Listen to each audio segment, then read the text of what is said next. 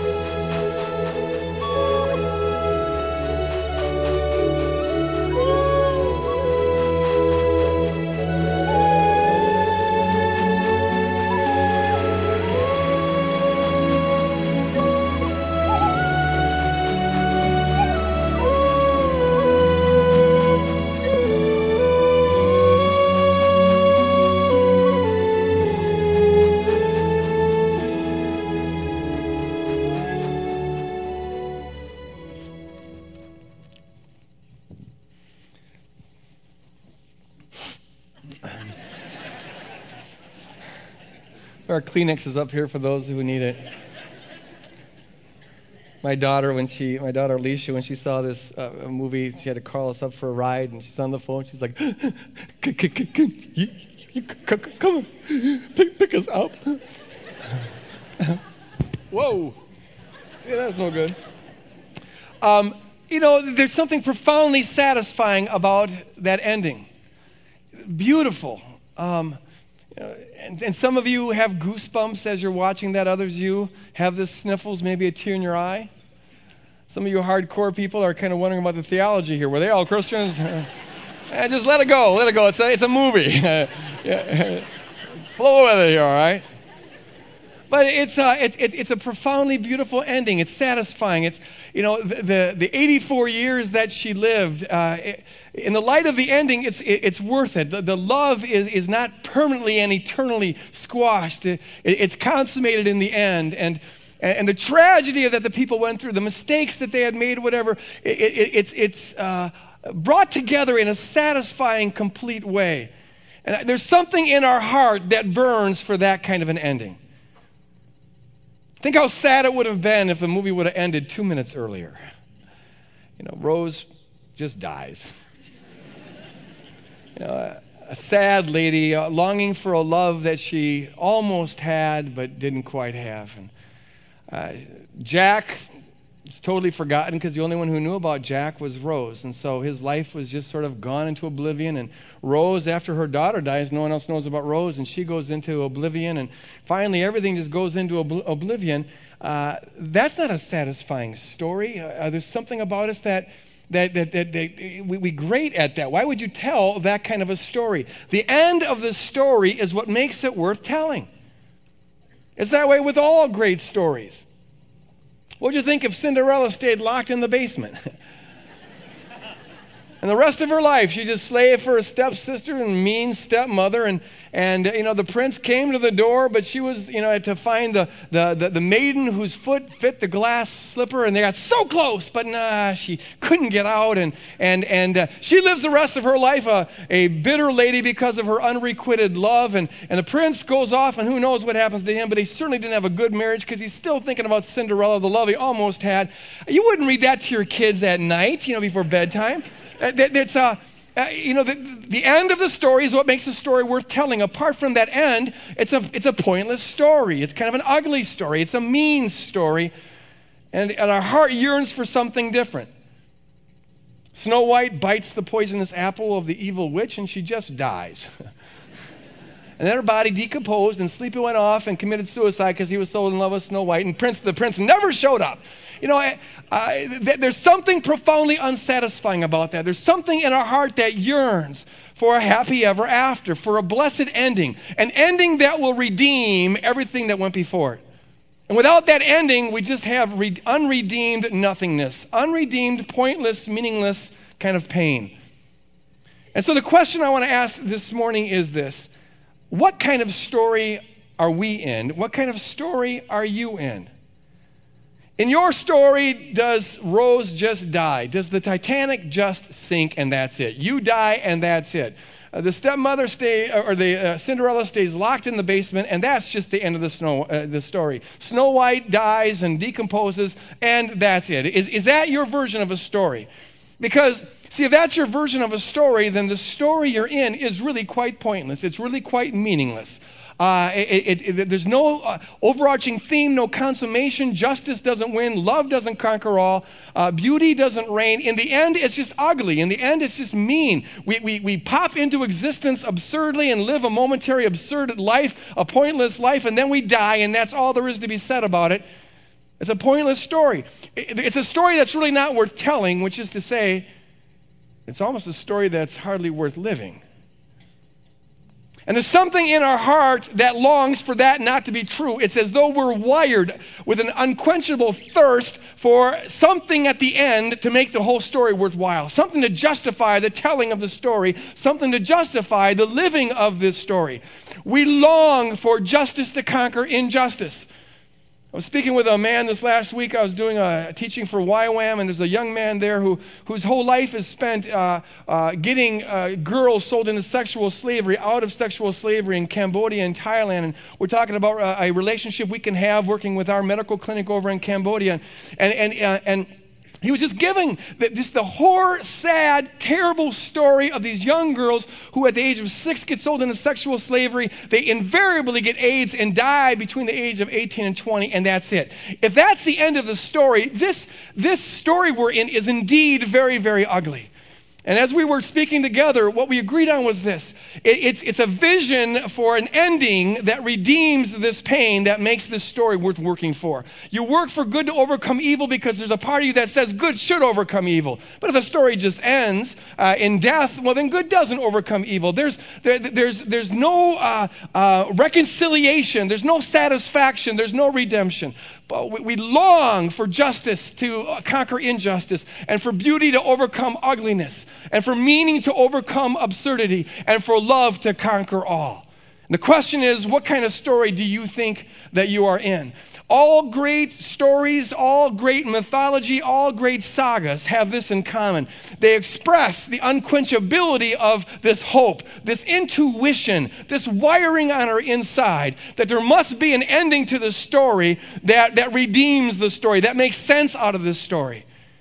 People in a variety of cultures throughout time, not knowing the reality that their longing was directed towards, they creatively project onto the screen of reality their own expectations.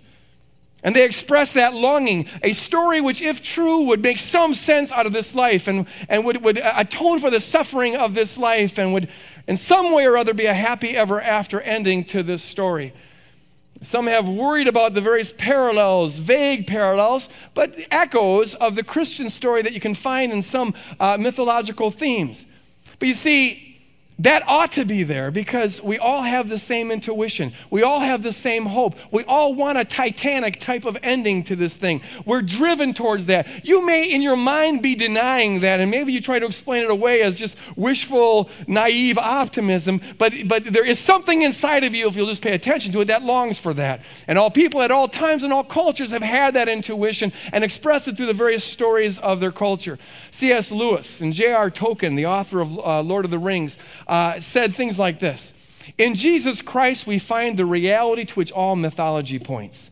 In Jesus Christ, we find the fulfillment of all great storytelling. In Jesus Christ, C.S. Lewis says, we find myth incarnate. Myth incarnate. Myth being the, the, the expression of the deepest desires of the human heart, but in this one case, it is true.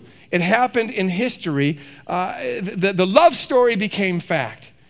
And Jesus Christ completes what those other stories sort of approximate. Because in Jesus Christ, if we understand it, understand the story in its own terms, we have the most beautiful, lovely, uh, outrageously glorious story ever told.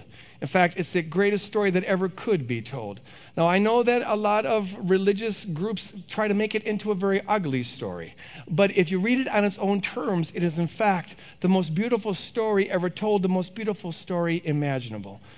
You can measure the intensity and purity of a love in any story or in real life by the gulf that the lover was willing to cross for the beloved and the sacrifice that the uh, lover was willing to make for the beloved.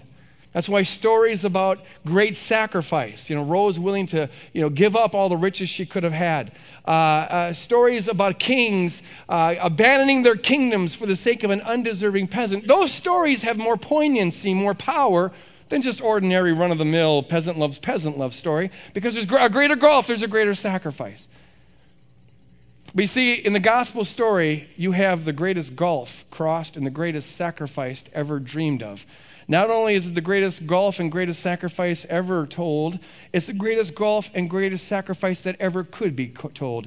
Because it's the story of the all holy, infinite Creator God who had a passionate, passionate love for a race of people on a little planet, in a little solar system, in a little galaxy, in some remote corner of the universe. And these people thought they were God. They wanted to call their own shots, they didn't want to submit to anybody. But God didn't give up on them, though He easily could have, uh, for reasons we can't quite get clear. It has to do with love. And sometimes love goes beyond reason. This God has a passionate, perfect love for these little tiny rebellious people on this little tiny planet, every single one of them. And so this God crosses an infinite distance to come down to our, our level. In fact, he becomes one of us. In fact, he doesn't just become one of us, he enters into our sin, as we said on uh, the Good Good Friday service. He absorbs within himself our sin. He absorbs within himself the sin of Adolf Hitler and the sin of Greg, Greg Boyd, the sin of Joseph Stalin and the sin of Joseph Blackman, and the sin of every single person who will simply let him absorb it. He absorbs it within himself. He experiences the terror of that within himself. The all holy Son of God, experiencing what is absolutely antithetical to himself. All that is vile, all that is putrid, all that is carnal, all that is sinful on this planet, he takes upon himself. And then, even more horrifyingly, he takes upon himself the punishment for that sin. Why would God do that? It's because he's a God of infinite, unsurpassable, unfathomable, incomprehensible, unending, unwavering, spectacular, stupendous. I don't have words for it. All that kind of love. That's the kind of love he is, and that's the kind of love he gives. And that sounds too good to be true. It means that you're beginning to think along the right path, you know, that, that, but you haven't gotten there yet. It's, he's infinitely better than that. The infinite distance he crosses and the infinite sacrifice he makes puts on display the infinite love that He is. And that love, what you got to know is this wherever you've been, whatever you've done, whatever your past, whatever the struggles are, that infinite love burns towards you individually right here, right now. He is your Jack, and you are His rose if you'll say yes to Him. He wants, to ha- he wants you to enjoy, to experience, and to be transformed by uh, a laser beam intensity kind of passionate, unwavering love that this world could never give you. And that, my friend, is why you were created. That is why you're created, to enjoy that kind of love. It is the most beautiful, breathtaking, gorgeous, lovely story that could ever be told because it's about the most lovely, gorgeous, breathtakingly wonderful God that we could ever possibly conceive of. And in this case, it's not just a story, it is in fact true. Not only does your heart ring true with it, but as many have found, including C.S. Lewis, an Oxford philosopher, and J.R. Tolkien, and thinking people throughout all of history, this is the only story that actually fits all the historical facts. No other account of Jesus does. It's the only story that explains fulfilled biblical prophecy. No other version of the story does that. It's the only version that makes any kind of philosophical sense out of the world. No other version of the story does that. And it's the only story that makes sense out of the fact that you, if you're honest with yourself, long, to, long for it to be true. You have a hope and a dream of something like a Titanic kind of uh, ending for your life. You, you long for a love that this world can't give. You have a hope that this world can't satisfy. You have a thirst that nothing in this world can quench. Now, you got to ask, where did you get that from? How did you get wired like that? What, what put that inside of you? If you believe, as many biologists tell us, that, that, that we're just sort of complex protoplasm burping forth from the primordial soup, evolving into higher forms of complexity through mere time and chance if that's what you believe, then you've got to answer the question how could nature, nature alone, produce beings, us, who by their nature are so against nature, are so at odds with nature? How could, how could nature produce these beings who have these longings and cravings that, that, that the world can't satisfy? Nothing, nothing in this world totally fulfills the longing of the human heart. How do you explain that? This story does explain that because this story says you're made in the image of God. And you have got a God shaped vacuum, a God mechanism, and it's the burning in your heart. You long for God because you were made for God. And maybe, like the disciples on the road to Emmaus, you don't recognize that yet. You can't quite see it clearly yet, but you got to know that that's why you have the longings that you have for. And that's why this story rings true in the human heart, as well as the human mind, as well as every other aspect of our life. And you want a happy ever after story? This story has a happy ever after ending like no story that's ever been imagined. Compared to this story, the ending of the Titanic is pretty wimpy.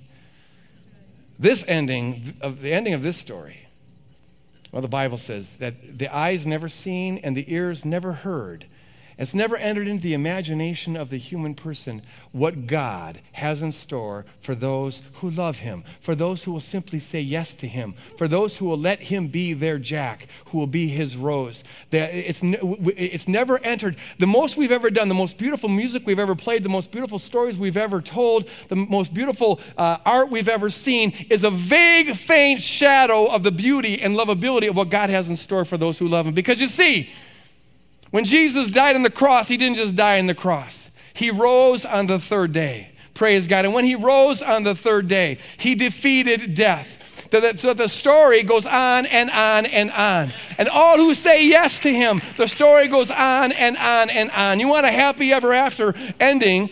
He didn't just become a human being, but rather he came to redeem humanity. That's the meaning of the resurrection. He didn't just become our sin on Calvary. When he rose from the dead, as we sang this morning, he burst the chains of sin. He burst the stronghold of sin. He burst the punishment for sin. He burst the oppression of sin. He set the captives free. That's what the resurrection means, and it goes on and on and on.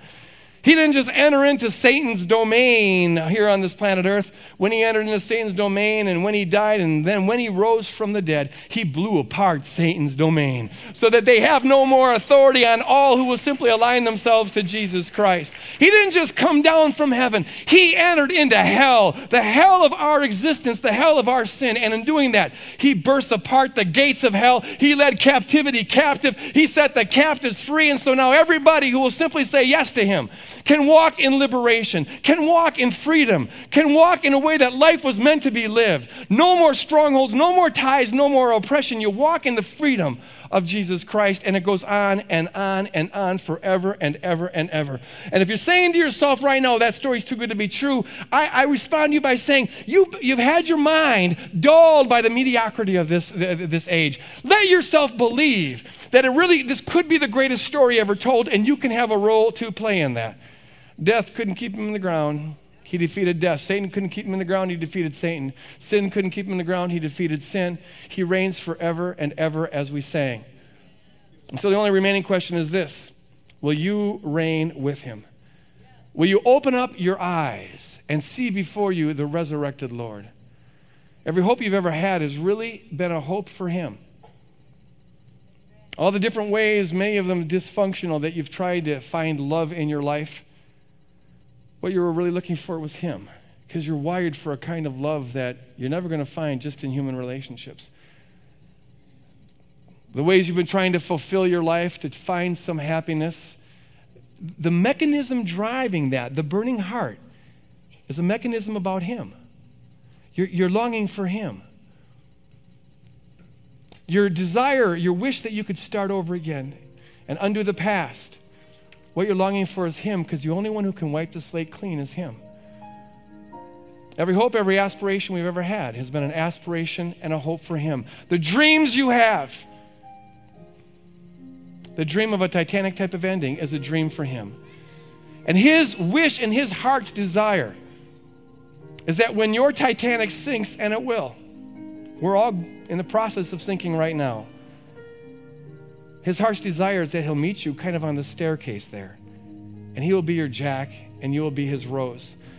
And he'll embrace you and, and then share with you a banquet supper, as the Bible describes it, with the joy and the righteousness and the peace and the glory, and most profoundly, the love of God Himself will characterize your life, will share, will dance with the triune God throughout eternity.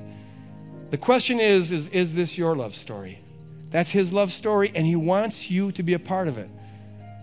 But a love story requires two.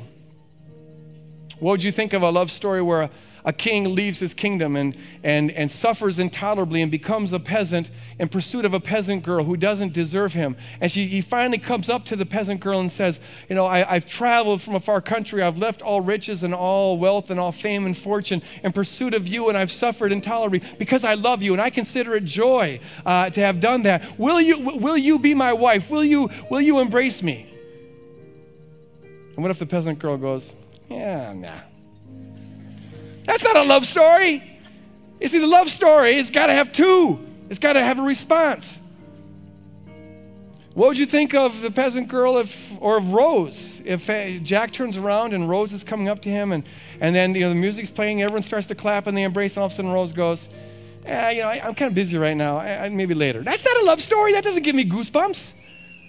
No, it's when she reciprocates and they embrace and that kiss and you know that this is going to go on forever. Now you've got a love story. God has paid the highest price for you, and the Bible says He considered it joy because you're worth it. He wants to live eternally with you. God created the world. God is a, a, an incurable romantic. He's in the process of creating a romantic love story here. He's the lover, and you're the beloved. What are you going to do in response to Him this morning, right here and right now? What is your story? How is your story going to end? Will the Titanic just sink? Will Cinderella stay in the basement? Will Snow White just die? Will Rose just die? Or are you going to embrace the one who created you and the only one who can fulfill you in an eternal embrace and dance that will never, never end? It's not about lip service. That's not a love story. Just praying a cheap prayer. That, that, that's not a love story. It's not about getting fire insurance to make sure you get out of hell. That, that's a contract. That's not a love story. It's not about becoming religious and doing some religious things here and there. That's not a, a love story. It doesn't, doesn't give anyone goosebumps. It's about you in the core of your heart surrendering to the lover and saying, You have my all. It's about you committing to work towards reciprocating the love that He has for you. It's about you making Him the center of your life the way He's made you the center of His life. And now we've got a love story. What I want to know is do you want, want to do that this morning? Would everyone close their eyes and pray? Those of you who are part of this love story already, pray for those who aren't, because I want to give everybody here in the next two minutes a chance to do this. If you're here this morning and you're in the position where you're saying, my heart has been burning. There's been a yearning. There's been an incompleteness in my life. And I now believe that Jesus Christ is the only one who can receive, who can satisfy that. Would you just raise your hand here this morning, real high so I can see it? Praise God. Over here to my right, I see some hands. Raise your hands really high. Over there, a number of people. Wonderful, wonderful. Don't do this if it's about lip service or buying, paying fire insurance. Amen. Up here, wonderful. Ma'am, I see that hand. Over there, a dozens of hands.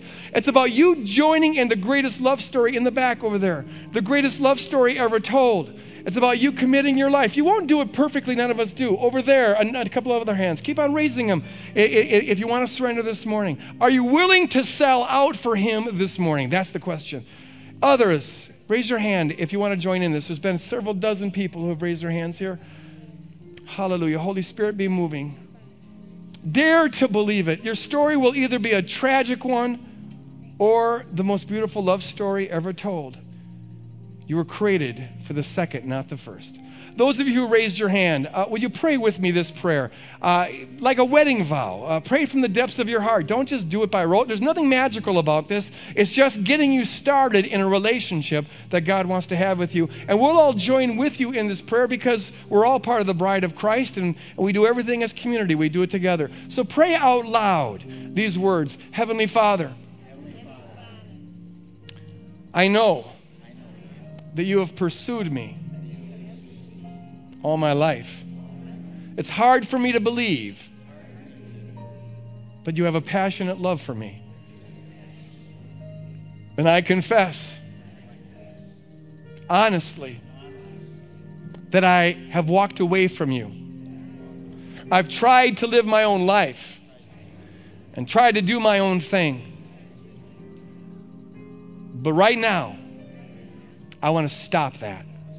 I want to repent, turn around. And I want to receive you as my Lord and Savior. Forgive me, Lord. Cleanse me, Lord. Wash me. Come and live in me. And help me live for you as my lover the rest of my life. Thank you, Lord for your love, for your grace, and for from this moment on, including me in your wonderful love story.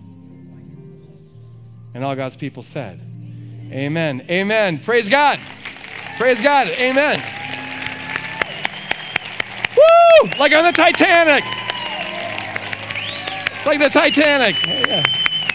Amen. Praise God. Amen. Okay, listen, listen up here. 30 more seconds. Those of you who raised your hand, okay, I didn't tell you this before. Maybe I should have. I, maybe it wasn't fair, but there's a bounty on your head now. The devil hates what you just did.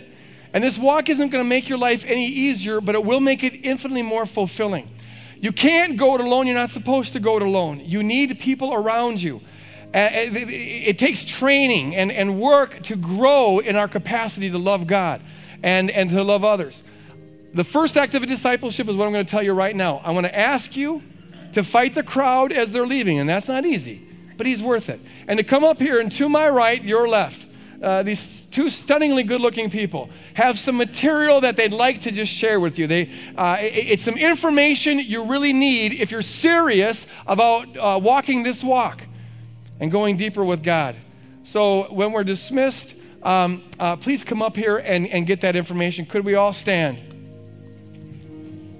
Join hands with one another. Let's just end it this way. I've been emotionally screwed up all morning, so I'm going to do some weird stuff. Just join hands. And let's just say this Christ is risen. He is risen indeed. He is glorious. He is great. He is marvelous.